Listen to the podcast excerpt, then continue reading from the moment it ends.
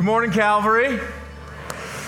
My name's Thomas, if we've never met, and it's my joy to be on staff here at Calvary. And today we're going to conclude our summer series that we've been looking at for the last few months called This We Believe. And then next week, we're going to start a new series that will take us all the way to the end of the year, journeying through the book of Revelation. So buckle up, Buttercup. It's going to be fun. But we're gonna we're gonna conclude this we believe today. And we've been saying this for several months. What we believe really matters. For what we believe to be true about life, about God, about ourselves, about the world around us, impacts the way in which we interact with others, the world, ourselves, and the world around us. And so, what we believe to be true influences how we behave. So, what we believe shapes how we behave. And so we better truly understand that what we hold to be true is the truth. And so we've been spending several weeks looking at what is true about God, Father, Son, and Holy Spirit. What is true about God's Word as a historical, reliable, eyewitness account of the activities of God throughout human history? What is it that we believe about humanity? That men and women were created on purpose, with a purpose from God to be worshipers in this world. What does it mean that we are born sinful, but we have a Savior who has come to redeem us, to forgive us, to reconcile us back to Himself. And what do we believe about this community we call the church? And we've been looking at different ways in which the scriptures call the church the body of Christ, the bride of Christ. All of this is to actually not just simply inform you as to what is true, but that you would be influencers of truth in the world around you. In fact, this is really all education is. Whether you come into the church and we open up God's Word, or maybe you're in school, or maybe you're just simply a, a, student yourself, you don't simply want to know what's true so you can be informed. You want to know what's true so you can influence others. See, Jesus, he gave a sermon that was entitled, This We Believe. Well, maybe it wasn't exactly entitled, This We Believe. But he gave a sermon about the truth of the kingdom, of what was to be believed about the kingdom of God. We call this the Sermon on the Mount. When many people began to start following Jesus, he settled them down on the hillside and said, Let me teach you what is true of the kingdom of God. This we believe to be true. And many times he would start by saying this You've heard it said, this is true about money about forgiveness, about divorce, about generosity, about righteousness. But I say to you, meaning this is true. I say this to you the kingdom of God's ethic, its truth. And then he would give them a teaching. Now, when he left the Sermon of the Mount, it wasn't the idea of, okay, well, now a whole bunch of people are informed no, they were to know what is true that they might go influence the world around them. We know that because of what he calls the community of people who would embrace his teaching of the kingdom to be salt and light. If you got your Bibles, open up to Matthew chapter 5. Right after the Beatitudes of this is true, this is what we believe about the kingdom of God, he says this starting in verse 13 You are the salt of the earth, but if salt has lost its taste, how shall its saltiness be restored? It is no longer good for anything except to be thrown out and trampled under people's feet. You are the light of the world. A city set on a hill cannot be hidden. Nor do people light a lamp and put it under a basket, but on a stand, and it gives light to all in the house. In the same way, let your light shine before others so that they may see your good works and give glory to your Father who is in heaven. So here he calls us salt and light. Those who know the truth about God aren't simply to be informed, but they're set aside. They're distinct from the world around them that they might influence the world around them. You're called to be salt and light. Both are elements that are distinct from the world around it. Therefore, this would be the main point. You have been made distinct in order to make a difference. You know the truth, which is different than the world's truth. That's why Jesus sits his disciples down and says, You've heard it said, this is true. I tell you that's not true. This is what's true. You've heard it said, but I tell you the truth. And then embracing that truth is going to make you distinct. The world has its own distinct idea of what it means to be human. We hold a very distinctly different view of what it means to be made on purpose, with a purpose, with the image of God put in men and women. That distinction is given so that we would make a difference in the world. The world has ideas about who is God, where this world is going. We are distinct. Our truth is distinct. It's distinct from other world religions. And the reason that you've been made distinct is so that you might make a difference. That's what salt and light do. They influence the environments in which they touch. So, first, salt. Now, what is this idea of salt? Well, well, in the first century, we didn't have refrigeration.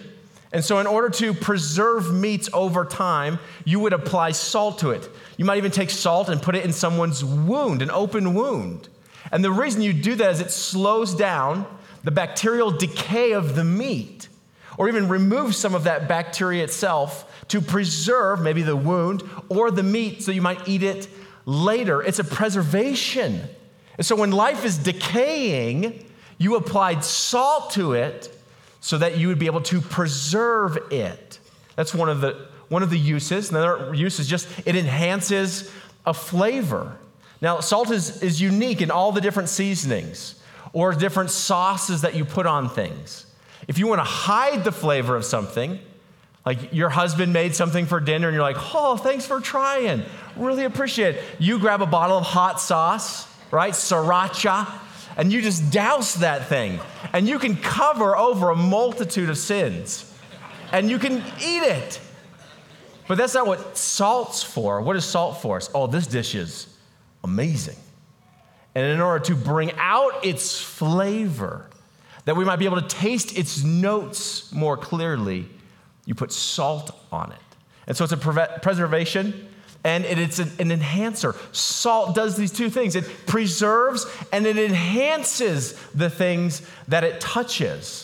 Now, how is it that the believer who holds these truths about God does that? How does the truth of God preserve life and enhance it? Well, you have to understand, Jesus probably is thinking of something else besides maybe the dinner table where he's like, pass the salt, this lamb is rather dry. And he's like, oh, by the way, you're the salt of the earth, you know? He has something else in his mind. And that is the way that salt is referred to in the language of covenant. So if you got your Old Testament, zip all the way back to Leviticus. This is the Levitical law in which God calls his people to salt their offerings in the covenant. This is Leviticus chapter 2, verse 13. You shall season all your grain offerings with salt you shall not let the salt of the covenant with your God be missing from your grain offerings. With all your offerings, you shall offer salt. It's a preservation, it's the enhancement, it's the note in which says this covenant is persevering. This is a covenant of life. This is the covenant that I give to my people. And in your offerings, all your grain offerings, you're to add salt to it. It's the salt of the covenant. Flip over to the book of Numbers, Numbers chapter 18. Starting in verse 19, end of 19. It says, All the holy contributions that the people of Israel present to the Lord, I, I give to you and to your sons and daughters with you as a perpetual due, meaning like it's going to be sustained. It is a covenant, how God relates to his people, a covenant of salt forever before the Lord for you and for your offspring with you. So you have the Levitical laws of, of offerings, and now you have the covenant forever with the offspring. And then you even have the covenant of David. Look at the covenant of David. This is Second Chronicles. Flip over to Second Chronicles if you want. Chapter 13, verse 5. Less pages are turning now. It's like, ooh, Old Testament, get lost, you know. It's all right. I put it on the screen for you. I love you. All right, chapter 13, verse 5. Ought you not to know that the Lord God of Israel gave the kingship over Israel forever to David and his sons by a covenant of salt? It's a persevering, lasting covenant. And then when you come to the work of Jesus Christ, he says, There's a new covenant that I give to you. And it's established in his blood, is it not? And so the people of the covenant who know the truth, the truth about who God is, how God has made us, our need for his saving work, are the bearers of truth, the bearers of the gospel of Jesus Christ. And that covenant that's given by the people are people who are salty, preserving, enhancing.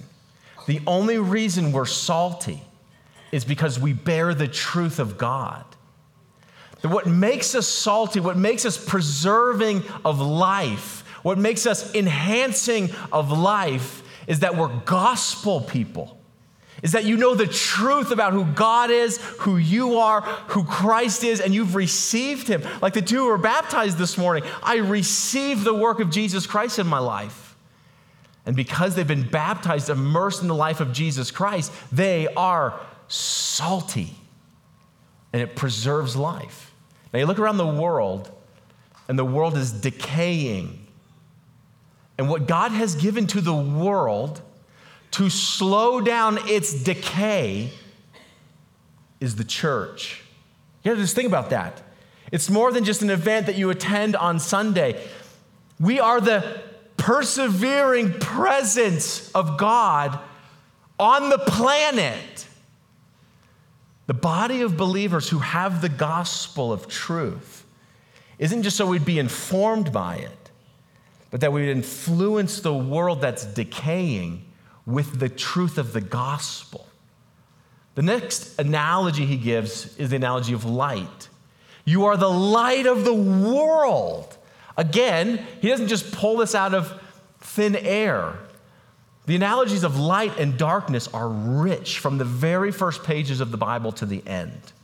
The light is the presence of God, is the truth of God. It is what brings order and beauty out of chaos. Genesis chapter 1 opens with the world in darkness until God says, Let there be what?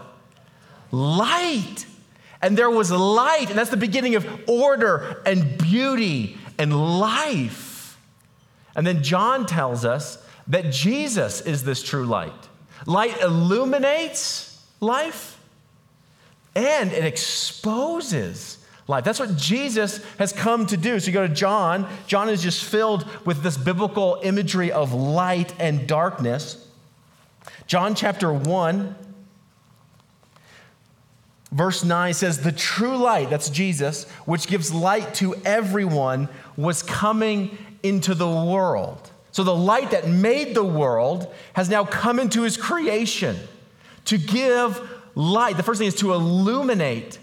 When someone moves out of ignorance to understanding or misinformation to truth, we would say their mind has been enlightened. So, someone who knows what it is to, to know truth is someone who knows what it is to be enlightened, to have light in their life. And he says, The true light that enlightens everyone was coming into the world. Now, light doesn't just simply illuminate, it exposes. So think of all the environments that have really bright lights surgical centers, dentist offices, right? Why, why do they have really bright lights? Because they're trying to expose and see where the problems are, where disease exists. You think about all the different kinds of lights that they use. They use x rays to be able to see inside your body if the bones are broken. Let's expose what's going on under the surface. Let's use UV lights to expose bacterial infections. This is why investigators, when they come on a crime scene, use certain UV lights to expose, reveal what's hidden there of bodily fluids, of blood, of semen and urine. This is why you never bring a UV light into a hotel. Just leave the lights off. And think of all the, all the environments that have really dim lit rooms. Like, I don't want people at Calvary to see me here.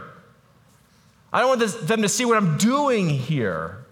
And so the light of life was coming into the world to enlighten everyone, to expose the disease that we're not paying attention to, to reveal truth. But not everybody loves that, do they? Not everybody, likes to be in well lit rooms for you are exposed. You're undone. That's what John says. Here's the judgment that Jesus came into the world not to condemn the world. He didn't show up to expose light and be like, you're condemned and you're condemned and you're condemned. No, he came in to save the world, to say, there's disease. Come out of it. There's decay. Come to me. There's death. Come to life.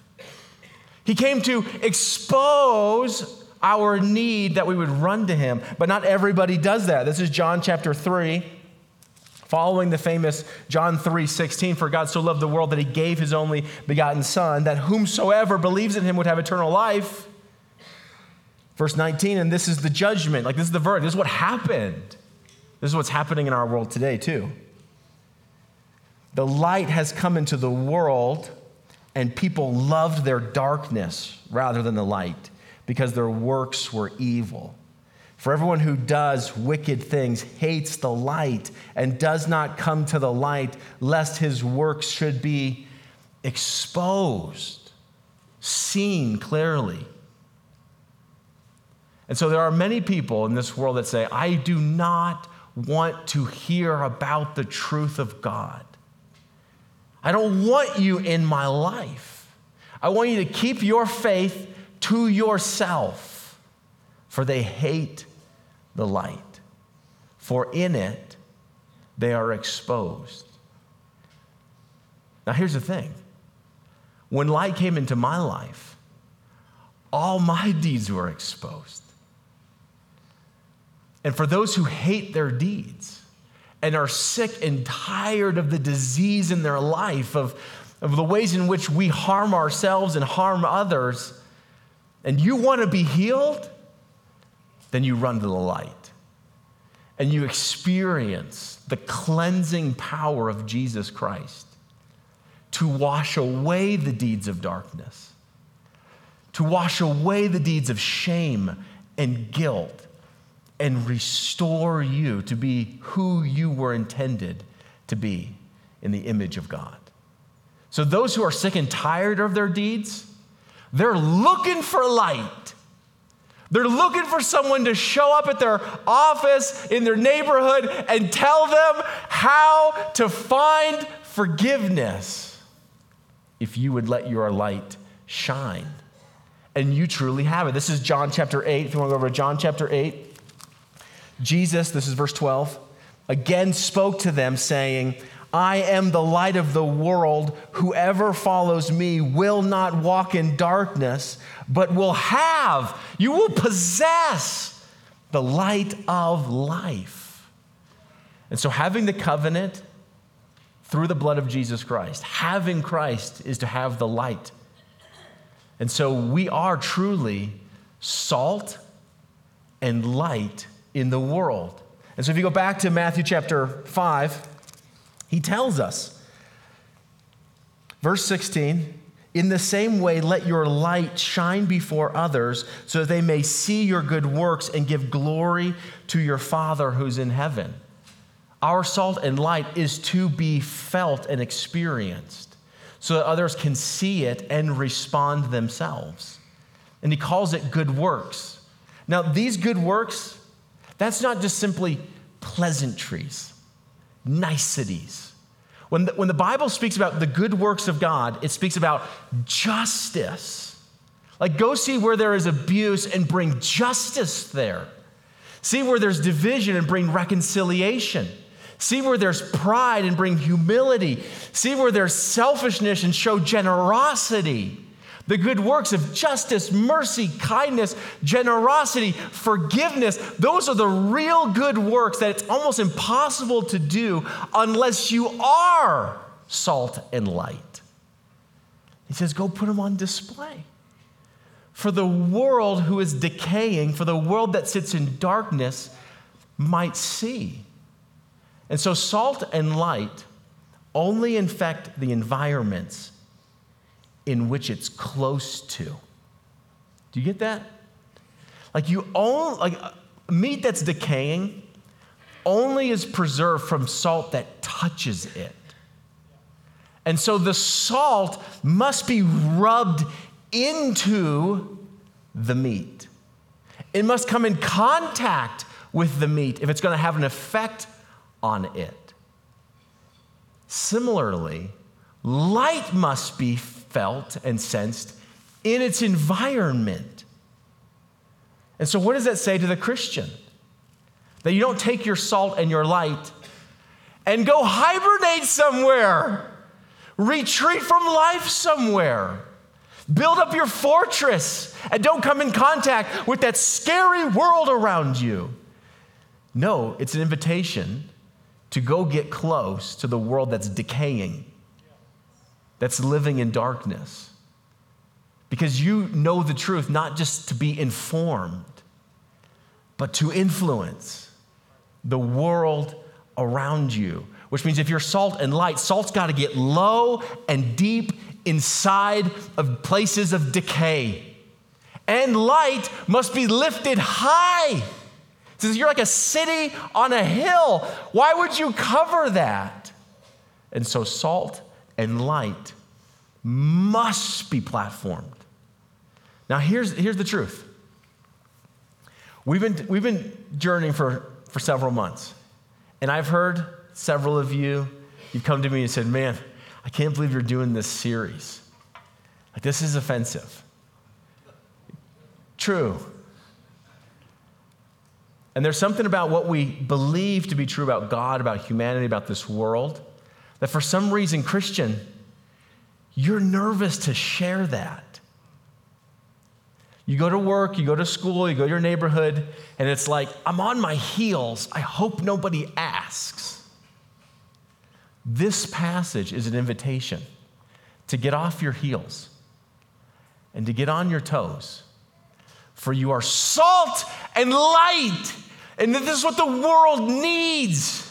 It needs you to show up and reveal the truth of the gospel, of the work of Jesus Christ, and not to be on your heels and let your light be real dim so no one pays attention to you. Make sure that no one gets too close to your life that they might be sensing the salt. No, this is an invitation to say, draw near. Get in low, stand up tall.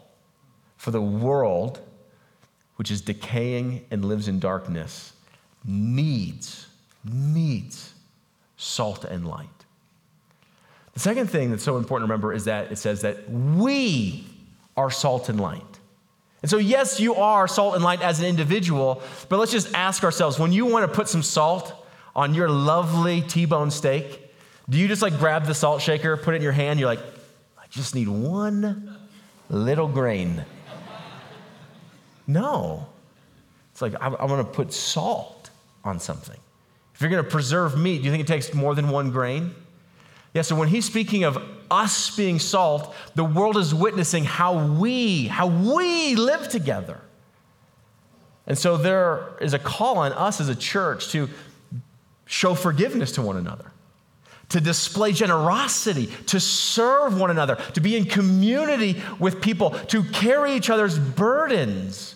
This is why we have the expo, so that you can be connected in community and serve in community. And when the world witnesses how the community of believers interact with one another, how we serve each other inside the church and inside the community around the world, they taste. They can finally taste not just one little grain, but the community of salt and the community of light. That's why there's many churches who have lost their saltiness, have lost the truth, and they're worthless. Might as well just trample them underfoot, like Jesus said. Or they hide the truth in embarrassment, and so no one really even sees anything in their church. It's worthless. May it never be so at Calvary. May we always retain our saltiness and our light in truth and in grace for it is the thing the world needs. That's what the world needs. And so I just, I just want to encourage us as Christians, as we wrap up a short series, I think, on what we believe, and it just feels like the world is against you, and you have a tendency to be on your heels, let us not retreat like that. Let us say there's no God forsaken place. We will get down in the places of disease, for we will bring healing. And there is no place that does not need light. So we will, ta- we will stand up tall and display the truth of God, for it is the remedy that the sick world needs. It is. Let's pray. Father God, I thank you. I thank you that you are the light of the world that came to us. And Father, I just pray for my friends in this room that they would not be ashamed to know the truth, but they would be emboldened to know the truth. Father, I pray that they would go and share what they know to be true, but they would do it in gentleness and respect. They would do it in humility and kindness. For the eyes of the world are sensitive to light, and their wounds are deep. And so, Father, I pray that you would just deploy us as your church to bring the healing, enlightenment to those who are struggling around us. In the name of Jesus, we pray this. Amen.